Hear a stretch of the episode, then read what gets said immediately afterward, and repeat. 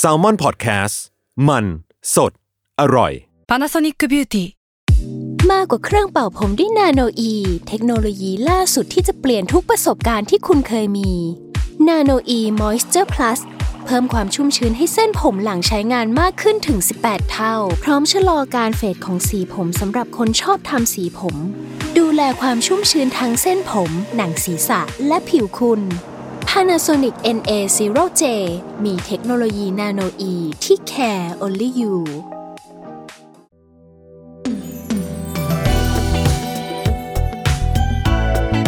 ลอง Learn ดู ถ้าไม่ Learn and Do จะรู้ได้ยังไง กับผมท็อฟฟี่ แบรดชอว์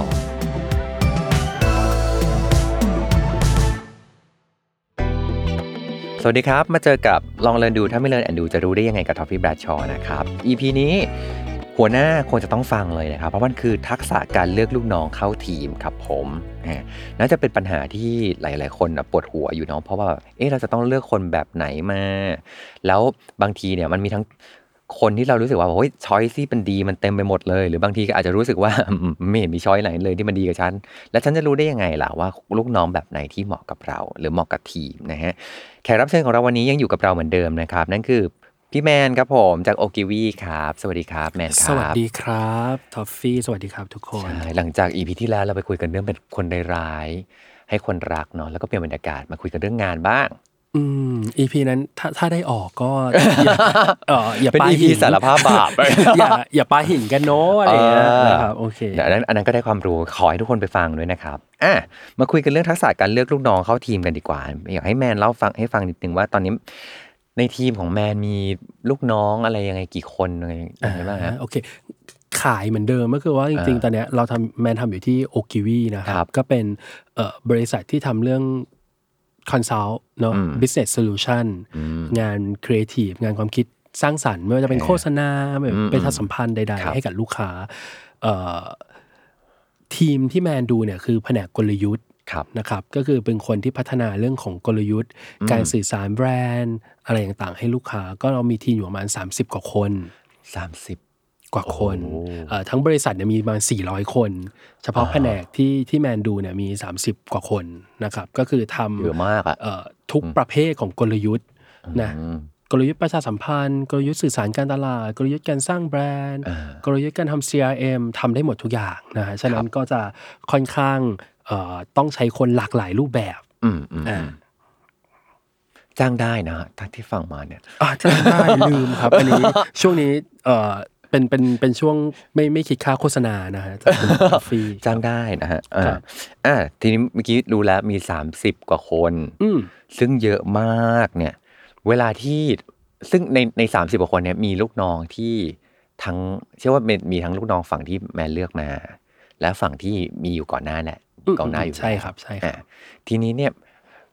อัดทีละส่วนก่อน ลูกน้องแบบที่เลือกมาใหม่เนี่ย แมนหาคนยังไงบ้างครับอืมจริงๆอะมันจะคล้ายๆ กับตอนที่เราที่เรามาคุยกันเรื่องทักษะการมีลูกน้องที่โตกว่าอ่าใช่ไหมครับอะอันนั้นก็จะเป็นสับเซตอืมแล้วก็เป็นแบบเหมือนแง่มุมหนึ่งอืมที่ที่ใกล้แต่ว่าก็ก็ก็ไม่เหมือนกัน เพราะวันนี้เราอืมพูดเรื่องของการรีครูดอ่าอันนั้นมันคือแบบอุ๊ยถ้าได้มาแล้วเราจะจัดการ manage ใช่ใช่ทีมยังไงใช่ไหมครับอืม แต่ว่าอันเนี้ยถ้าเราพูดถึงเรื่องของการรีครูดเข้ามาเนี่ย เราเลือกคนเข้าทีมนะอืมเราก็มองว่ามันต้องเข้าได้สามเรื่องอืมอ่าโอเคจะเข้าทีมฉันเนี่ย ต้องเข้ากับอ่าฉันได้สามเรื่องนะฮะอ่าเข้าที่หนึ่งเราเรื่องเป็นเรื่องของการเข้าใจงาน โอเคอ่าเข้าใจงาน ซึ่งคำว่าเข้าใจงานเนี่ย ต้องเข้าใจก่อนว่า เราไม่ได้หมายถึงว่าต้องจบตรงกับอืมสายงานที่เรามองหานะ ครับคำว่าเข้าใจงานก็คือว่า จากการที่เราดูเรซูเม่จากการที่เราดู CV ของเขาเนี่ย และจากการพูดคุยเนี่ยอืมเราเชื่อว่าคนคนเนี้ยเข้าใจและสามารถทำในสิ่งที่งานที่เราอะอืมมองหาได้นะครับ ไม่จำเป็นต้องสายตรงบางที แล้วก็บางทีเนี่ย เข้าใจงานเรามองหาคนที่เก่งกว่าเราด้วยซ้ำไปอ๋ออ๋อในอ๋อบางเรื่องนะเขาต้องเข้าใจงาน วิธีการดูก็คือว่าเราบางทีเราดูเรซูเม่เขาเนี่ย เราก็จะดูว่า เอ๊ะ จริง ๆ แล้ว การที่เขาจบบัญชีมาเขาเขาเรียนเลขเขาน่าจะมีสกิลเรื่องของการวิเคราะห์อะคือเราจะดูแบบนี้อ่าๆแล้วโอเคเราจะไม่ได้ดูเป็นแบบบริษัทอืมเกรจบดโรงเรียนไหนมาเออก็ไม่อืมไม่ได้มองแบบนั้นจะมองเป็นเรื่องของทักษะ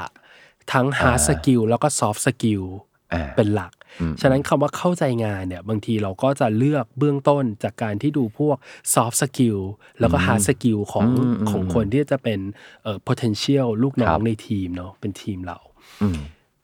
แล้วก็จากการพูดคุยอืมก็จะใช้ลักษณะของเอ่อประเภทของเนื้องาน ประเภทของงานที่เราทำเนี่ยคุยเพื่อที่จะเช็คว่าเขาเข้าใจงานไหมอืมถ้าเขาไม่เคยมีประสบการณ์ตรงบนงานนี้เนี่ยมันมีอะไรที่มันคล้าย หรือเชื่อมโยงกันได้ เช่น เคยบริหารจัดการไหมอ่าอ่าโอเค หรือเคยคิดไหม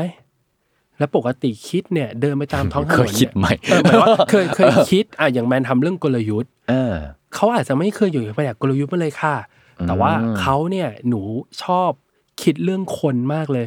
หนูออฟเซตั้งสคำถามมากเลยชอบอย่างตั้งใช่ไหมคำถามมากเลยอ๋อหนูชอบหนูขี้สงสัยอะอืมเวลาหนูอืมเดินไปใน เอ่อเซเว่นอีเลฟเว่นแล้วหนูสงสัยว่าทำไมยี่ห้อนี้มันถึงพูดแบบนี้ทำไมผลิตภัณฑ์นี้มันถึงทำแพคเกจจิ้งแบบนี้เขาขายใครนะคะอย่างเงี้ยอ่าโอเคเออต่อให้เขาไม่ได้เคยทำงานสายตรงอืมที่เป็นนักพัฒนากลยุทธ์เนี่ย แต่เขามีสารตั้งต้นเขามีที่ทักษะที่นักกลยุทธ์ต้องมีตรงนี้ถูใช่กไหมใช่อ่แล้วเขาก็โอคเข้าใจนะ คุยแล้วสื่อสารไปเขาก็ดูเก็ตนะว่า ถ้าเขาเข้ามาเขาต้องทำอะไรครับ ฉะนั้นอืม ถ้าจะเข้าทีมได้เข้าที่หนึ่งเนี่ยเขาต้องเข้าใจงานก่อนอืมนะครับในวงเล็บที่ว่าเข้าใจงานไม่จำเป็นต้องจบตรงสายอืมอืมอืมไม่จำเป็นต้องมีประสบการณ์ หรือในบางทีเราก็เลือกคนที่เก่งกว่าเรามาทำงานเหมือนกันอืมอืมเพราะเออต้องบอกอย่างนี้นะฮะว่า ทุกวันเนี้ยทั้ง hard skill แล้วก็ soft skill เนี่ยมันค่อนข้างหลากหลายมาก และในการทำงานหนึ่งงานมันจำเป็นที่ต้องมีหลายอย่างอ่าฉะนั้นผู้เล่นหรือว่า team player เนี่ย ของเราเนี่ยอืมบางทีอาจจะมีจุดเด่นจุดแข็งที่ต่างกันอ่าถูกเหมือนเรากำลังสร้าง Avenger อะใช่ไหมอืมคนหนึ่งก็มีพลังวิเศษแบบหนึ่งคนมีก็พลังวิเศษแบบหนึ่งใช่ไหมต่อให้เขาเป็นซูเปอร์ฮีโร่หมด แต่เขาก็มีพลังวิเศษที่ต่างกัน ฉะนั้นหน้าที่ของของแมนก็คือว่า เราจะเลือกคนที่มีพลังวิเศษที่ต่างกัน มาอยู่ในทีมเดียวกัน เพื่อเป็น Avenger ได้ยังไงอืมเอออันดับที่หนึ่งเราก็ต้องพยายามเห็นตรงนั้นก่อนก็คือ เขาเข้าใจ assignment โอเค นะครับเมื่อกี้บอกว่าไม่จำเป็นต้องเรียนจบตรงสายได้ มันมีมีเคสไหนไหมที่แบบ อยากเห็นความแบบเฮ้ยความห่างไกลกับสิ่งที่จบสิ่งสิ่งที่นักกลยุทธ์มักจะจบมา ปกตินักกลยุทธ์จะจบอะไรมากันนะอืมบริหารจงๆก็จบการตลาดธุรกิจอะไรบริหารถูกไหมธุรกิจอืมนิเทศเออใช่ไหมฮะ มีมีไหมที่แบบแอดวานมากหรือแบบ เกินกว่าเกินเกินความคาดหมายแบบเฮ้ยเหรอวะเอออคือย่างแม้นี้ว่าปะมันก็จะมีไปถึงพวกสถาปัตย์อ่าอ่าสถาปัตย์ใช่ไหมฮะ หรือเศรษฐศาสตร์อืมอืมอืมอืมที่เคยเห็นบางทีแปลกๆก็อาจจะมีถึงวิศวะอะไรอย่างเงี้ยใช่ไหมฮะอ่าโอเคแต่ bottom line อะอย่างแมนมองคือเราอยู่บริษัทที่ทำเรื่องเกี่ยวกับการสื่อสารนะอืมการสื่อสารมันเป็น fundamental ของมนุษย์อะอืมอืม เราต้องสื่อสารกันโอเคฉะนั้นมันจะไม่ยากในการหาสารตั้งต้นสำหรับคนที่จะเข้ามาทำงานเป็นทีมเดียวกันมเอาว่าถ้าเป็นคนพูดรู้เรื่องเนี่ยก็เธอก็มีสารตั้งต้นที่สามารถเข้ามาทำงานทีมเดียวกับเราได้ละอืมอืมจบเศรษฐศาสตร์มาอาจจะมี analytical skill อาจจะมี skill การวิเคราะห์ที่เก่งอ่าอ่าใช่ไหมอ่าอ่าจบสถาปัตย์อาจจะมีเรื่อง aesthetic อาจจะมีเรื่องมุมศิลป์ที่แบบ อืมต่างจากเรา บวกกับเขียนแบบได้ด้วย อาจจะมีเรื่องของ skill ของพวก scientific เออความเข้าใจของการวิเคราะห์มี logical อะไรด้วย ฉะนั้นเอ่อวิธีการเลือกลูกน้องเข้าทีมอะถ้าเป็นแบบเพิ่งจบเลยอะเราก็จะเลือกจากแบบนี้นะครับ ก็จะเลือกจากแบบการมองให้มันลึกไปแก่อืมอืมไปกว่าแค่คณะครับใช่ไหมถ้าถ้าเราเลือกเด็กจบใหม่เลยเนี่ย เราต้องพึ่งเรื่องของ soft skill ค่อนข้างค่อนข้างเยอะ อ๋องานโอเค ใช่ไหมงานอดิเรกทำอะไร เคยทำอย่างอื่นมาไหมอืมอะไรอย่างเงี้ยเขาอาจจะมีฮ็อบบี้อาจจะมีงานอดิเรกอะไรบางอย่างที่มาต่อยอดได้เออจริงเช่นสมมติว่าถ้าเกิดสินค้าที่ต้องไปดูอะมันเป็นเรื่องรถยนต์เยอะๆเหมือนแบบเป็นทีมรถยนต์อะใช่เออคนที่มีความชอบเรื่องรถยนต์ มีประสบการณ์ คลังความรู้ข้อมูล แฟนพันธ์แท้รถยนต์อะไรพวกเนี้ยก็อาจจะแบบเป็นประโยชน์ได้ใช่ไหมฮะเออ เรียนนิเทศมาแต่ว่าไปโรงเรียนเขียนโค้ดอ่า AI เอ๋ออก็อาจจะดูน่าสนใจขึ้น อันนี้เราพูดอยู่บน soft skill กับ hard skill ก็คือคณะที่เรียนจบ อันนี้คือสำหรับการเลือกลูกน้องที่เพิ่งจบใหม่อ่าแต่ถ้าเกิดสมมติเลือกจากคนที่มีประสบการณ์แล้ว เราก็จะดู milestone ในการทำงานเขาว่าอืมอืมอืมแต่ละที่ แต่ละที่ที่เขาย้ายงานไปเนี่ยอ่าอ่า ไม่มันมีเหตุและผลอะไรในการย้าย คือเราจะพยายามแบบว่าอ๋อเดาเรื่องราวชีวิตเขาผ่านประสบการณ์การทำงานอะไรอย่างเงี้ยเขามีทัศนคติอย่างไรทำไมก็ถึงย้ายจากที่นี่ไปที่นี่อ่แล้วบางทีอ่งานมันคนละสายเอ๊ะทำไมเขาถึงย้ายไป เอออะไรอันนี้เงี้ยดีนะใช่ไหมมันเหมือนกับ เวลาเราเห็นเรซูเม่อะเราจะเห็นเป็นแบบตัวหนังสืออะแต่แมนเห็นเป็นเรื่องราวอะจะว่าจะเห็นเป็นเรื่องราวเลยเออ ตอนนั้นทำ account สมมุติอยู่บริษัทนี้ทำโปรเจกต์หรือว่าทำสินค้าประเภทนี้ อุ๊ย แปลว่าเขาต้องอย่างนั้นอย่างนี้อย่างงู้นสิ เช่นทำสินค้าประเภทแม่แต่เขาเป็นผู้ชายว่ะเอออุ๊ยทำแปได้ลว่าตอนนั้นยังไงเขาทำได้ยังไงนะเขาต้องทำอะไรบ้างอะไรอย่างเงี้ยคือออโอเคเราโอเคจะค่อนข้างเอ่อเลือกคนว่าเขาเข้าใจ assignment หรือเขาเข้าใจงานไหมจากสตอรี่ชีวิตเขาที่มันอ่านแล้วมันมองผ่าน CV เขาอะไรอย่างเงี้ย อืมอืมอืมเออเออเจ๋งว่ะอันนี้ ชอบมากเลยเออเราก็จะเหมือนเหมือนมีสารตั้งต้นในการคุยเพื่อสัมภาษณ์ เพื่อเช็คเพื่อคุยอย่างเงี้ยใช่ไหมทำไมย้ายจากที่เล็กไปที่ใหญ่เออทำไมย้ายจากที่บริษัทไทยไปบริษัทฝรั่ง เราจะพยายามได้เห็นวิธีคิดอ่าถูกไหมเราก็จะพยายามมองหา สิ่งที่เรามองว่ามันเป็นอะไรที่มากกว่าแค่ hard skill บนงาน เพราะว่าถ้าเราดูบนเรซูเม่ก็คืออะสมมุติจาก executive เป็น manager จาก manager เป็น director อันนี้มันคือการโตขึ้นในลักษณะของ responsibility ที่มันกว้างขึ้นอืมอืมแต่ประเภทขององค์กรประเภทของธุรกิจอ่ามันนำพามาซึ่งประสบการณ์และความเชี่ยวชาญที่อต่างงค์กกัรนไปไทย องค์กรฝรั่ง องค์กรเอเชีย มันมี cultural difference มันมีความแตกต่างทางด้านของวัฒนธรรมอยู่อะ มันทำให้เรารู้สึกว่าอู้เราอยากคุยกับคนคนนี้มากขึ้นใช่ไหมเออเราอยากสัมภาษณ์เราอยากรู้จักเขา แล้วก็มันก็เป็นตัวเอามาใช้เป็นมาตรวัดว่า เขาน่าจะเข้าใจงาน หรือเข้าใจ assignment ที่เราจะให้เข้ามาทำได้ ซึ่งบางทีเขาอาจจะไม่รู้ตัวนะว่าเขาฟิตถูกไหมอ่าเพราะเราเป็นคนรู้ว่าเราเขาเข้ารู้มาว่าจะเราต้องทำหาอะไรใช่อ่าโอเคฉะนั้นบางทีเรารีครูเขาแต่ว่าเลือกหนูอะฮะ หนูไม่เคยมีประสบการณ์เลยพี่เลือกหนูจากอะไรคะเออเออเออเอออาจจะพี่อาจจะเลือกน้องมาจากการที่น้องชอบขับรถแล้วฝึกเขียน AI อยู่ก็ได้เออโอเค เข้าใจ Who knows ใช่ไหมอะใช่ไหมอืมอืมอันนี้นก็คือเข้าเข้าที่เข้าใจหนึ่งานเข้าใจงานอ่าใช่ไหมฮะทีนี้เข้าที่สองเนี่ยที่จะมาเข้าทีมกันได้ก็คือสำหรับแมนคือต้องเข้าถึงง่าย เออว่ะ เออเข้าถึงง่ายในที่เนี้ยไม่ได้แปลว่าต้องแบบเป็นคนดี ยิ้มแย้มหัวเราะตลอดเวลา ไม่ใช่ในเชิงของ personality อืมอืมนะแต่แมนคิดว่ามันเป็นเชิงของการที่คำว่าเข้าถึงง่ายสำหรับแมนคือเขาเปิดไหมโอเคกล้ารับ กล้าฟัง feedback เปิดใจไหมรู้สึกว่าเรามีกำแพงไหมในการที่เราจะต้องมีน้องคนเนี้ยเข้ามาอยู่ในทีม อืมอืมอันนี้เราไม่ได้พูดถึงเรื่องของลักษณะนิสัยอะไรเงี้ยนะเรามองเข้าใจเรื่องของเอ่อคำว่าเข้าถึงง่ายที่เนี้ยมันคือความยากง่ายในการที่เราจะสื่อสารกัน ในฐานะหัวหน้ากับลูกน้อง ว่าเขาเป็นคนเปิดใจไหม เขาเป็นคน open อืมในการ discuss บนเรื่องงานอืมโอเคไหมกับการรับ feedback ครับเราก็จะเช็คภูมิต้านทานตรงนี้เนอะว่าดูเป็นคนเข้าถึงง่ายไหมเอออันนี้อันนี้เช็คยังไงว่า เปิดใจอะจากการจากการสัมภาษณ์อะส่วนใหญ่บางทีเราก็จะคุยกันเรื่อยเปื่อยเนอะว่า เรื่องที่เราทำให้เราเครียดที่สุดมันคือเรื่องอะไร เรื่องที่ทำให้เราแฮปปี้ที่สุดคือเรื่องอะไร มันก็จะเป็นคำถามสำหรับแมนคือคำถามเชิงเอ่ออาจจะจิตวิทยาเล็กน้อยใช่ไหมอืมเออซึ่งบางคนก็จะอ๋อเข้าใจละอะเช่นสมมุติว่าสัมภาษณ์กันอยู่แล้วเราถามความเห็น แล้วเราแสดง response บางอย่างไปว่าเราอะเห็นอีกแบบหนึ่งแล้วดู reaction ของเขาว่า พอคนตรงหน้าเขาคิดไม่เหมือนเขาแล้วอะเขา react แบบไหนมาใช่ถูกไหมใช่หรอกคะไม่จริงนะฮะอะไรอย่างเงี้ยก็แล้วอะเขาพูดคุยเอออาจจะเห็นโอเคต่างได้เหมือนเดิม แต่ก็ไม่ได้ต้านก็คุยกัอ่านโอเคอะไรเงี้ยอะอืมแต่แต่คือเราจะรู้สึกถึงความ open ความเปิดรับ ในการที่จะพูดคุย ในการที่จะฟัง feedback ไม่ว่าจะเป็นเรื่องดีหรือไม่ดีสำหรับแมนคือเรื่องของการเข้าถึงง่ายอะอันเนี้ยก็ค่อนข้างสำคัญเนอะว่าว่าเราจะเข้าถึงความเป็นเขาได้ง่ายหรือเปล่า ต่อให้เขาอาจจะไม่ต้องมีอะไรที่มันเหมือนกับเรานะ แต่ว่าอ่าจริงมันจริงมันจริงมันจำเป็นบนเรื่องงานนะครับ มันจำเป็นที่จะต้องไม่มีกำแพงตรงนั้นว่าเออเราต้องคุยกันได้ บนเรื่องงานอืมอ่า ฉะนั้นถ้าจะเข้าทีมกันอะ อย่างน้อยอะเราต้องรู้สึกว่าเราสามารถฟีดแบ็คนคนนี้ได้อืมโดยที่เขาเปิดรับที่จะฟังด้วยนะ คือเวลาเราสัมภาษณ์หรือว่าเราเลือกคนเนี่ย คนที่ไม่สบสายตาเรามหรือคนที่เขินเขินๆคนที่แบบถามค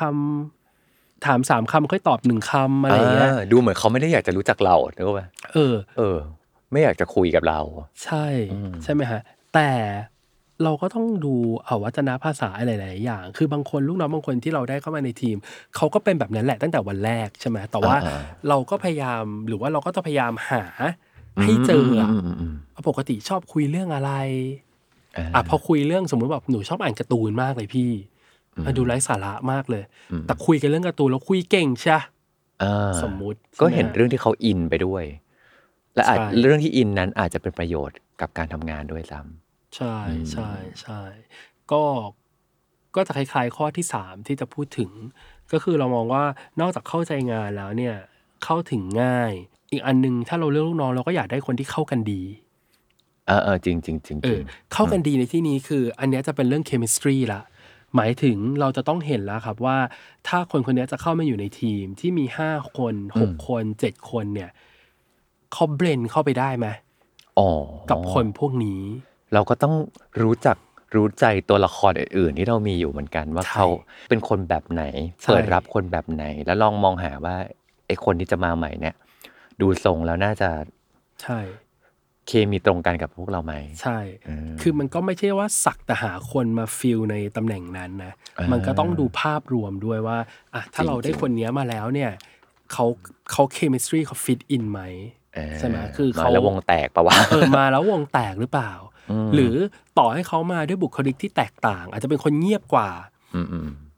แต่จริงๆไลฟ์สไตล์เขาฟิตกันนะอืมมันไม่ใช่แค่ personality นะ chemistry บางทีมันเป็นเรื่องของไลฟ์สไตล์ด้วยอ่าอ่าอ่าเช่นแบบชอบวิ่งอ๋อแก๊งนี้จริงๆก็ชอบวิ่งเหมือนกันหมดเลยอ๋อบางทีโอเคเอามาแล้วก็อาจจะ bonding กันได้ผ่านไลฟ์สไตล์บางอย่างอ่าเป็นแก๊งเข้าฟิตเนส แก๊งชอบกิน แก๊งชอบครับคาราโอเกะอะไรอย่างเงี้ย คือบางทีมันเป็นเรื่องนอกงานอะที่เราก็เอามาใช้เป็นตัวตัดสินใจในการเลือกลูกน้องเหมือนกัน เอ้ย อันนี้ดี เพราะแบบอันนี้นึกถึงเคสตัวเองเลยแมน คือตอนตอนเข้า SCB อะคือเข้าเอ่อตอนนั้นพี่โจธนาชวนไปใช่ป่ะอืมเออพอมามองย้อนกลับไปอะ มันถูกวางแผนบางอย่างไว้ว่า จะพาทอฟฟี่ไปอยู่ในกลุ่ม คนแบบไหน กลุ่มแก๊งแบบไหนที่แบบ positive energy เหมือนกันนี่แหละทำให้แบบอยู่ด้วยกันแล้วแบบ cre- มี creativity ได้อืมหรือเป็นกลุ่มที่เขาเราจะเรียกว่าเหมือนเป็นแบบ the Avengers อะคือเหมือนแบบมีมีโจทย์อะไรมาก็ตามไอ้กลุ่มเนี้ยมันจะต้องแก้ปัญหานี้ให้ได้ ใช่ เออ คือคือแมนมองว่าอย่างนี้นะฮะในในการที่เราดูทีมทั้งหมดอะมันคือการสร้าง culture เนอะอืมเราพยายามมาสร้างวัฒนธรรมการทำงานในแบบที่เราเชื่อว่ามัน เออมันมันส่งผลดีกับครับ คน อืม culture มันมาจากคนเออจริงมาก ฉะนั้นวันที่อยู่มีโอกาสในการเลือกคนเข้ามาในทีมอะอยู่ก็ต้องเลือกคนที่เขาเรียกว่า like mind เนอะคือคนที่มันมีความคิด คนที่มันมีความชอบ คนที่คล้ายๆๆมีคุณค่าตรงกันแหละ ไกลเออเห็นเออเห็น value เห็นคุณค่า อืม คล้ายๆกันในการใช้ชีวิต ซึ่งพวกเนี้ยมันก็จะเป็นสำหรับแมนคือมันก็จะเป็น อะไรที่นอกเหนืออืมจากเรื่องของความสามารถในการทำครับงาน ความเข้าใจเนื้องาน ความเปิดรับฟังฟีดแบ็กเมื่อกี้ที่เราคุยกัน อันนั้นมันค่อนข้างเป็นคล้าย ๆ แบบเป็นมาตรวัดอืมที่จำเป็นเบื้องต้น แต่ถามว่าสมมุติเรามีแคนดิเดตที่ตอบโจทย์ทั้งข้อหนึ่งและข้อสองทั้งเข้าใจงานและเข้าถึงง่าย พร้อมกันสามสี่คน ตัวที่จะเป็นตัวตัดก็คือว่าเอ้ยเข้ากันดีหรือเปล่าเออเข้ากันได้ไหมอ่าอ่า ตัวนี้ก็โอเคจะเป็นตัวตัดอีกที เหมือนมองไปถึงว่าแบบ พอเขาไม่อยู่แล้วอะเขาจะอยู่ได้ไหมนะ จะเราอยู่ก็ต้อกังมองไกลเอๆอใช่เออเออจะอยู่ได้ไหมนะ อยู่กับคนเหล่านี้เราไม่อยู่ได้ไหมได้เลยนะอะไรอย่างอ่าเงี้ยโอเค ซึ่งซึ่งความเอิ่มสนุกของการเลือกลูกน้องมันก็อยู่ตรงเนี้ยแหละว่าอืมอืมเราจะจัดทีมแบบไหนนะซึ่งอ่าจริงๆทีมนี้โอเคมันต้องเหมือนกันหมดไหมแต่บางทีเหมือนกันหมดมันก็ทำให้เราได้ vibe ของความแบบ ไม่ proactive หรือเปล่าอ่าโอเคอาจจะทุกคนเอิงเอยชาวบ้านหนึ่งชาวบ้านสองกันอยู่นั่นแหละเออนึกออกคนไหมที่เหมือนกันมากเกินไปมาอยู่รวมกัน เออ ฉันแบบรับลูกน้องหย่อนตัวละครที่แบบแอคทีฟเข้าไปสักคนหนึ่งสิอ๋ออาซึ่งก็เผื่อจะเป็นตัวละครที่อยู่ในอีพีที่แล้วบ้างเป็นว่าใช่เป็นคนร้ายๆยังไงให้คนรักเออเป็นคนร้ายให้คนรักบ้างอ่าแต่คือเขาไม่ใช่คนเลวแน่อ่าๆเพียงแต่ว่าโอเคเขาอาจจะมีความแบบ ทำให้มันเกิดความ uncomfortable อะไรบางอย่าง เหมือนการที่ปล่อยฉลามลงไปในแทงน้ำแล้วอะไรทำให้แบบนั้นปลาต่างๆ ต้องว่ายน้ำแข็งแรงไม่ตายอะขึ้นเออเออนึกออกมาคือคือเราอ่าบางทีเราก็อาจจะเลือกอะไรแบบนั้น เพราะเราก็มองว่าอะถ้าเวลาผ่านไปสักห้าเดือนหกเดือนเนี่ย เราอาจจะได้ทีมที่มีความแข็งแกร่งขึ้นอ่าโอเคก็อันได้นี้มากเลยอะไรอย่างเงี้ยใช่ไหมฮะฉะนั้นมันมันก็วิธีการเลือกลูกน้องเนี่ย ต่อให้เราเลือกไม่แค่คนเดียวอะแต่คนหนึงอะ เขาจะไปเป็นองค์ประกอบเป็นฟันเฟืองของทีมทั้งหมดอืมอืมเป็นส่วนหนึ่งของเรา เป็นส่วนหนึ่งของทีมอะไรเงี้ย ฉะนั้นเราก็จะมองอย่างเมื่อกี้ที่เราพูดว่าจะเข้าทีมได้ต้องเข้ากันได้สามเรื่องอืมใช่ไหมอืมก็เหมือนที่เราบอกท็อปอืมขอย้อนอดีตไปนิดนึงว่าตอนที่แมนเลือกลูกน้องครั้งแรกอะเราเราเชื่อว่าทุกคนที่เป็นหัวหน้าค่ะ ครั้งแรกและต้องเลือกลูกน้องคนแรกครั้งแรกอะ มันโคตรยากเลยอะของแมนเป็นยังไงบ้าง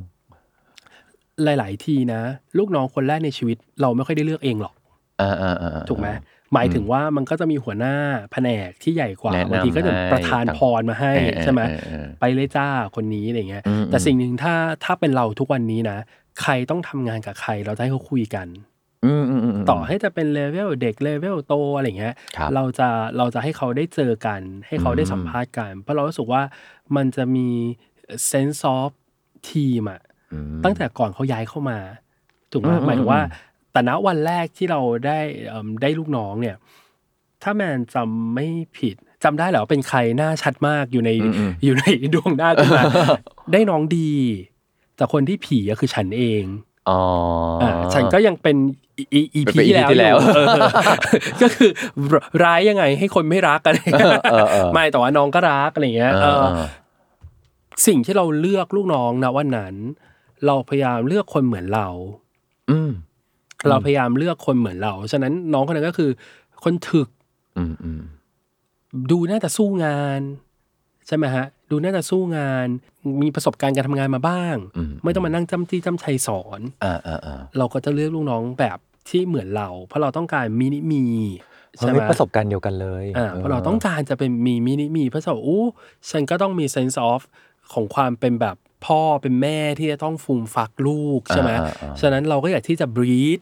คลอดคนที่มันคล้ายเราออกมา เพราะเราเชื่อว่าอ่าอ่าเฮ้ยอ่า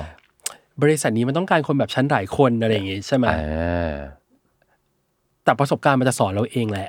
อืมอืมว่าวิธีการเลือกลูกน้องแบบไหนอืมที่ทำให้เราได้ทีมที่แข็งแกร่งอืมอืมซึ่งมันไม่ได้แปลว่าเราต้องเลือกคนเหมือนเรา ใช่เลย อืมอืม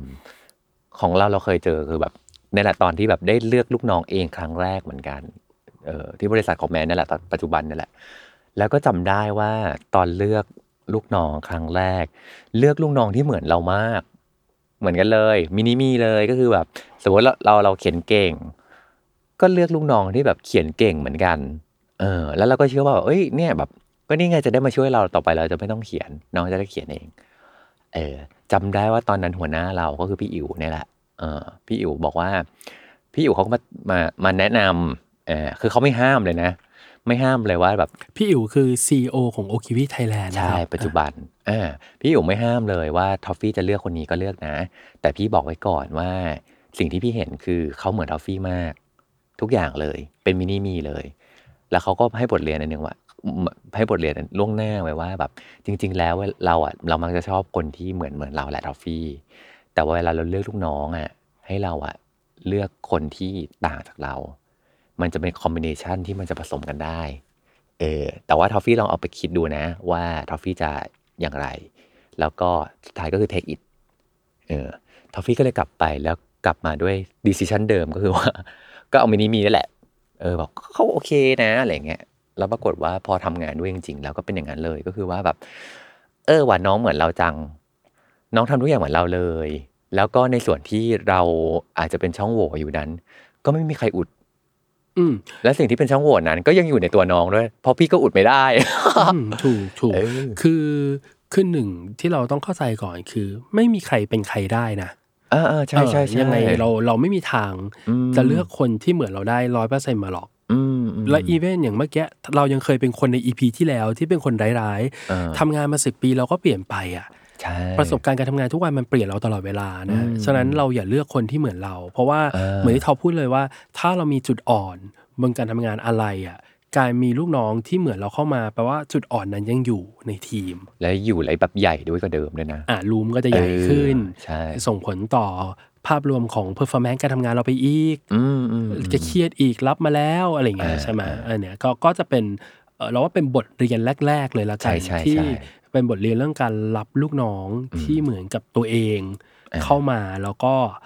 พากันลงเหวอืมอืมอืมอืมใช่ ทีนี้เรารู้แล้วแหละว่า เฮ้ย เราต้องเลือกลูกน้องที่เขาไม่เหมือนเรา แล้วบางทีเขาอาจจะเก่งบนเรื่องที่เราไม่เก่ง บางอย่างอาจจะเก่งกว่าเราด้วยซ้ำอย่างเงี้ย แล้วเราจะสร้าง trust กับคนที่ต่างจากเรา หรือคนที่เก่งบนเรื่องที่เราดันไม่เก่งบนเรื่องเนี้ยได้ยังไงบ้างอะแม่คือ เราจะสื่อสารตั้งแต่อืมวันแรกอ่าที่เราจะรับเขาเข้ามาว่าหูสมมุตินะ มีน้องคนหนึ่งเก่ง skill ของการวิเคราะห์มากเลยเพราะจบมาโดยตรงอืมอืมแต่ณวันที่เราคุยกันเนี่ย เราหาเจอแล้วแหละว่า น้องขาดการมองภาพใหญ่อ่าน้องขาด skill ของการที่จะวิเคราะห์อืมธุรกิจในภาพรวม แบบอืมองค์รวมอืมเพราะน้องโฟกัส บน detail มากๆ น้องอยากได้คนมาโค้ชอืมฉะนั้นเวลาที่เราเราเลือกลูกน้องต่อให้เรารู้ว่าใน skill นั้นเขาเก่งกว่าเรา แล้วเราต้องการเขาอืมความเก่งที่มากกว่าของเขามาตรงเนี้ย แต่เราก็ยังต้องเห็นช่องว่างอ๋อของเขาจริงๆที่จริงเราเข้าไปช่วยเติมเต็มได้ และเราอ่ามั่มั่นใจว่าเราเข้าไปเติมเต็มให้เขาได้ดีอืมกว่าที่ทำงานเก่ากว่าถ้าเขาอยู่คนเดียว ฉะนั้นอืมสุดท้ายแล้วบางอย่างอะ เราก็ยังต้องให้อะไรกับ น้องๆในทีมได้ แล้วก็ควรจะต้องเป็นมุมที่เขาขาด หรือมุมที่เขาต้องเสริมเนี่ยแล้วเราก็จะสื่อสารตั้งแต่วันแรกว่า ถ้าเข้ามาทำงานด้วยกันน่ะ เรื่องพวกเนี้ยท็อปทำเลยนะอืมพี่ไว้ใจมากเรื่องเขียนท็อปเก่งมากเลยเออแต่เดี๋ยวพี่จะช่วยท็อปเรื่องของวิธีการตัดสินใจ การอ่า prioritize การจัดการเรื่องเวลาชีวิต เพราะนั่นคือปัญหาที่ท็อปมีก่อนที่ท็อปจะย้ายมาอยู่กับพี่ อ๋อโอเค คือเราเองก็ต้องมีส่วนที่เขาขาดอยู่ หรือส่วนที่เราจะไปเติมให้เขาได้ใช่เพราะเป็นอย่างนี้ปุ๊บเขาก็จะมีเหมือนกับเขาก็ต้องการเรา เราก็ต้องการเขาพึ่งพากันและกันช่วยเหลือกันได้ ใช่อืมคือทุกครั้งที่เราสัมภาษณ์งานเราก็คือจะบอกตลอดว่ามันเป็นเป็นเขาเรียกว่าเป็น mutual agreement นะเหมือนเรากำลังจะแต่งงานกัน เธอเลือกฉันฉันเลือกเธอนะอืมคือมันอย่าคิดว่าแบบแค่แค่ท็อป เลือกพี่หรือพี่เลือกท็อปอะไรเงี้ยเราต่างเลือกกันและกัน ฉะนั้นณวันที่เราคุยกันอะเราต้องพยายามอะไรหรือว่า set expectation ใช่ปะอืมพูดถึงความคาดหวังครับให้ชัดเจนหรือว่าพูดถึงเป้าหมายให้ชัดเจนว่าอืมหนึ่งปีที่มาอยู่ด้วยกัน พี่คิดว่าท็อปน่าจะเอ่อเก่งขึ้นเรื่องอะไรอือหือพี่คิดว่าท็อปน่าจะมาช่วย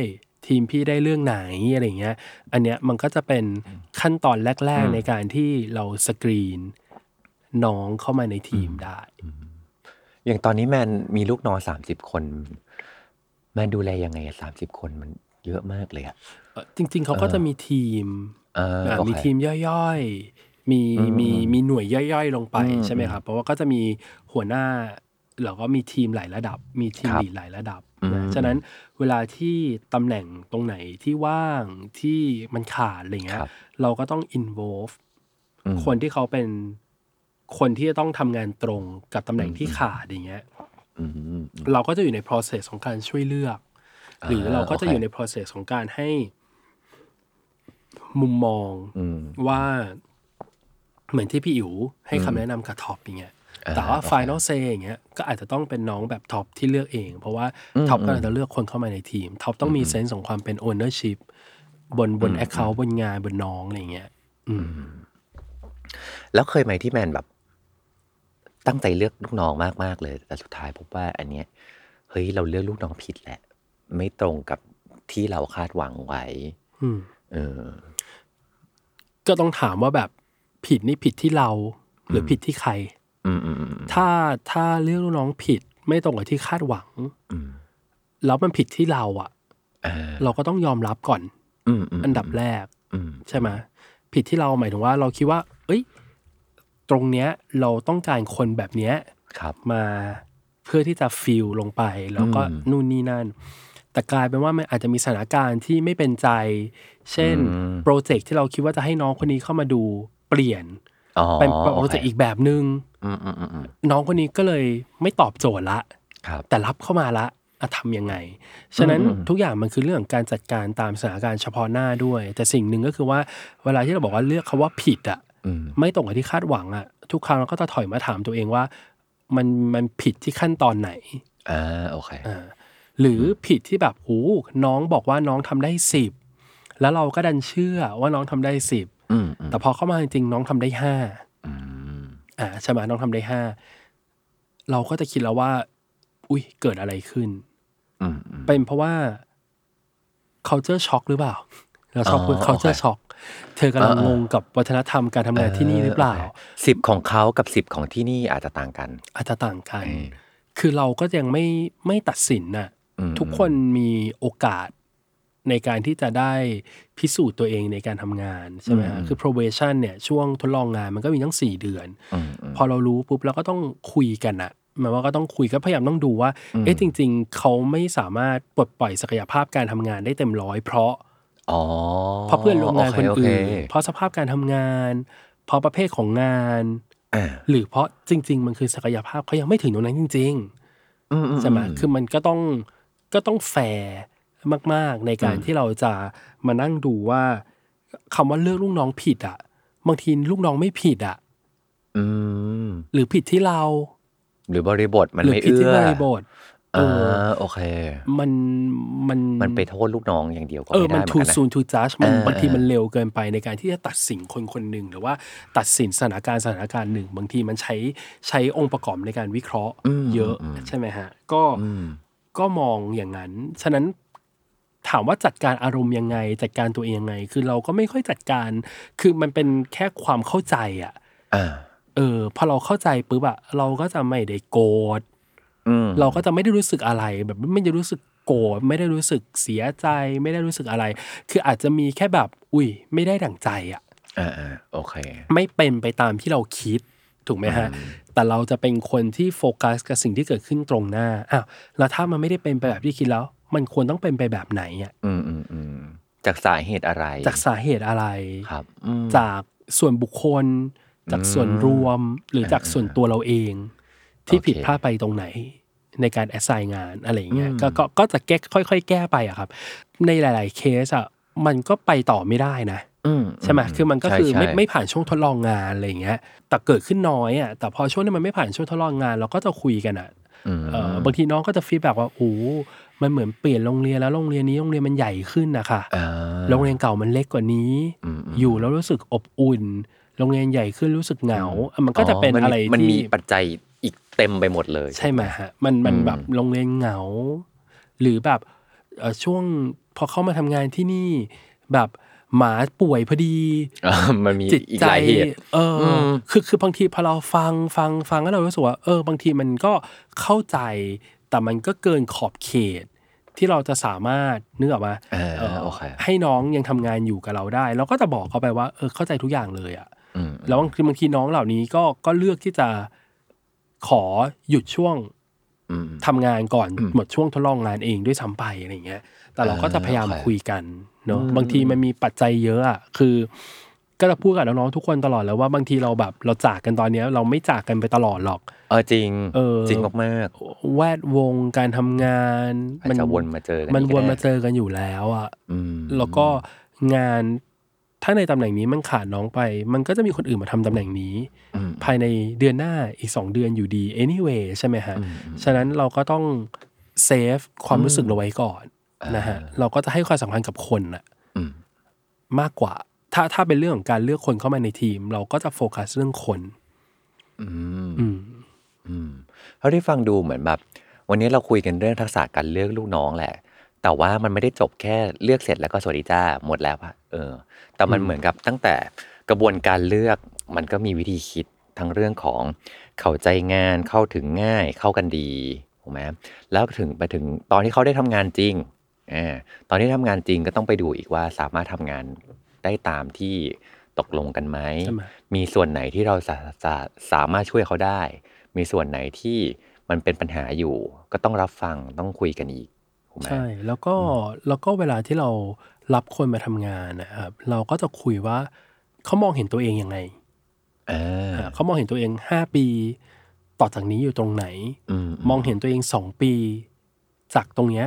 เขามองเห็นตัวเองตรงไหนอืมแล้วเราก็จะพยายามปรับ เพื่อทำให้ภาพคนนั้นของน้องมันชัดเจนขึ้นน่ะอืมในการทำงานด้วยกันอะไรเงี้ยอ่าฉะนั้นเวลาที่โอเคเรามองอะ เรารับเราแค่เลือกอะเหมือนท็อปถามว่าเลือกยังไงอะอืมแต่จริงๆเหมือนเราเลือกคู่ครองอะอ่าเราก็ไม่ได้เลือกเพราะเราคิดว่าเราจะจากกันในอีกห้าเดือน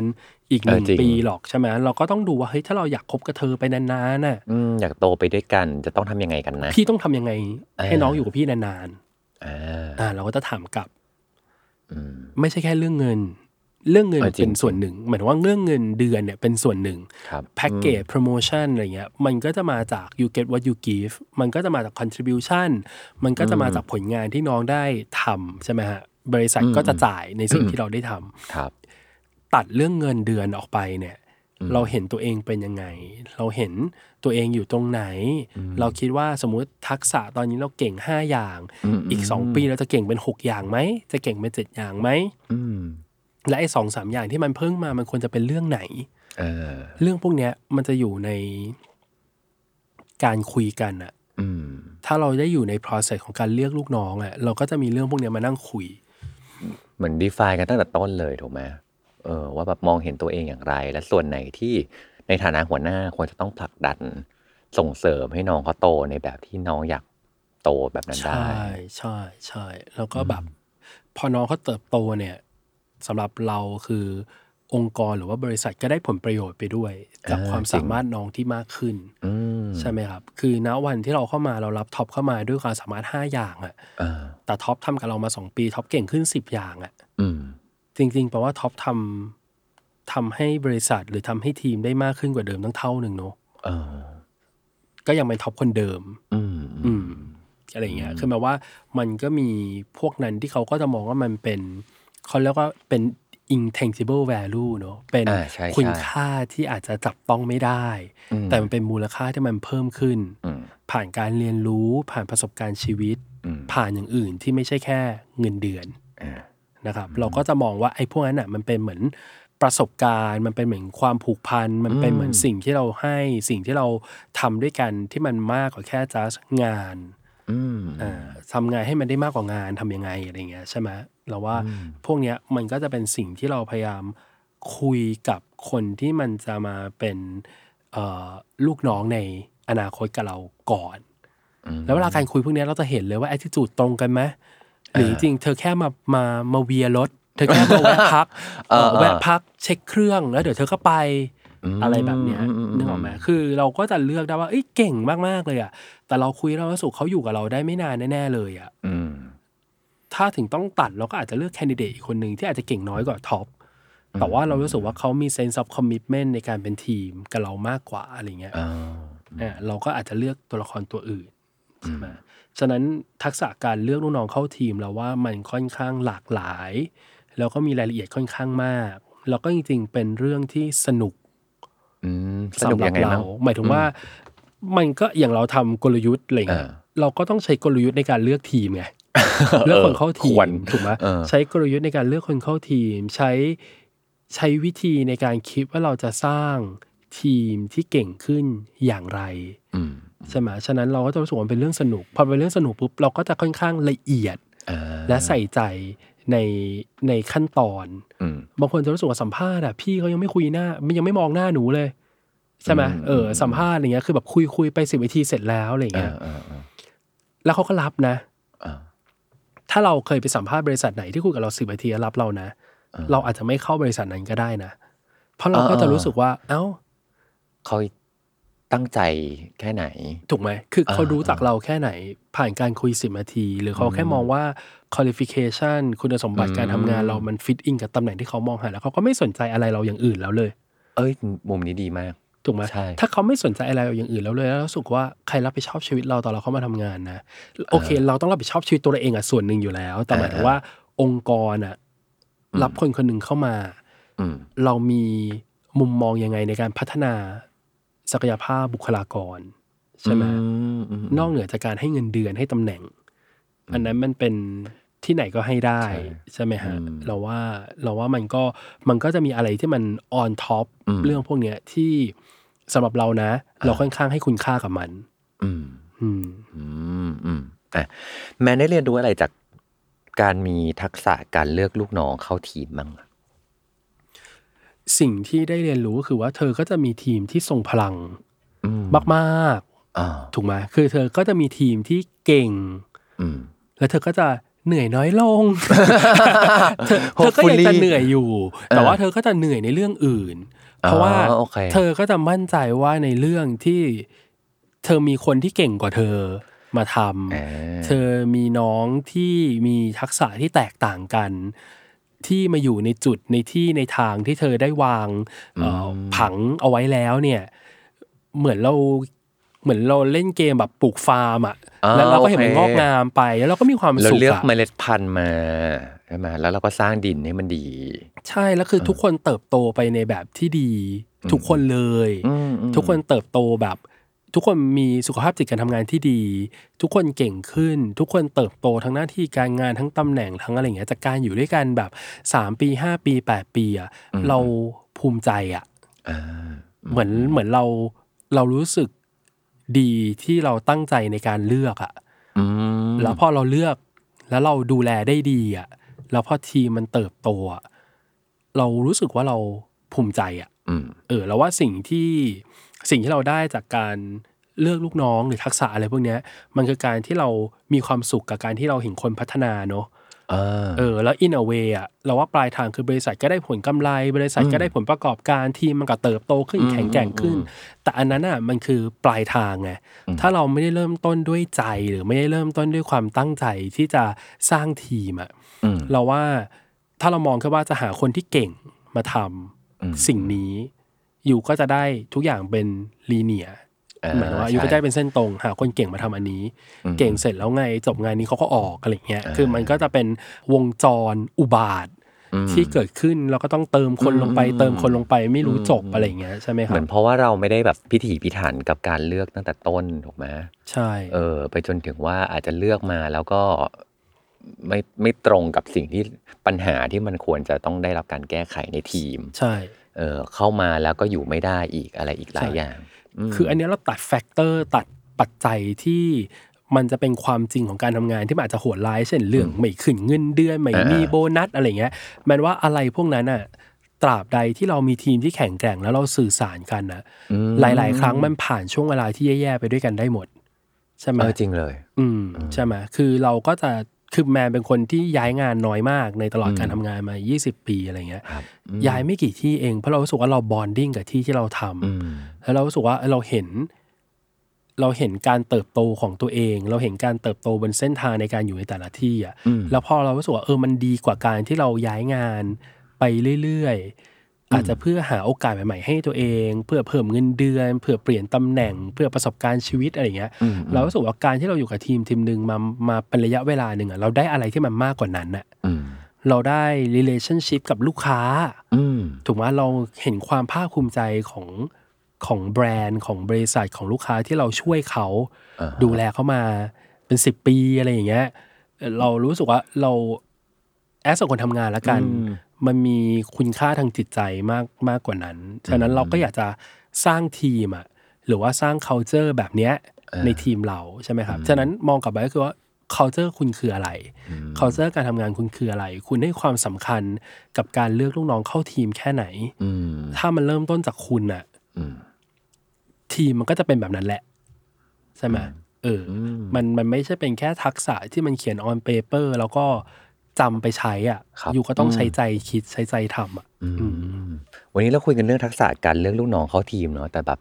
มันพาเราไปไกลมากเหมือนกันนะทั้งอะเหรอ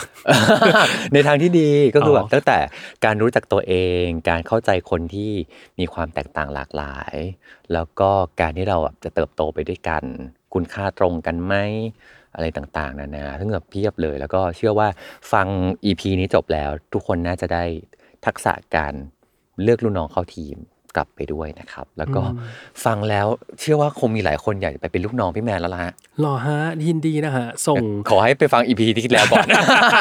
เออขอให้ไปฟัง EP ที่แล้วก่อน แล้วก็อันนี้ก็คือเป็นร่างที่อัปเกรดเฟิร์มแวร์แล้ว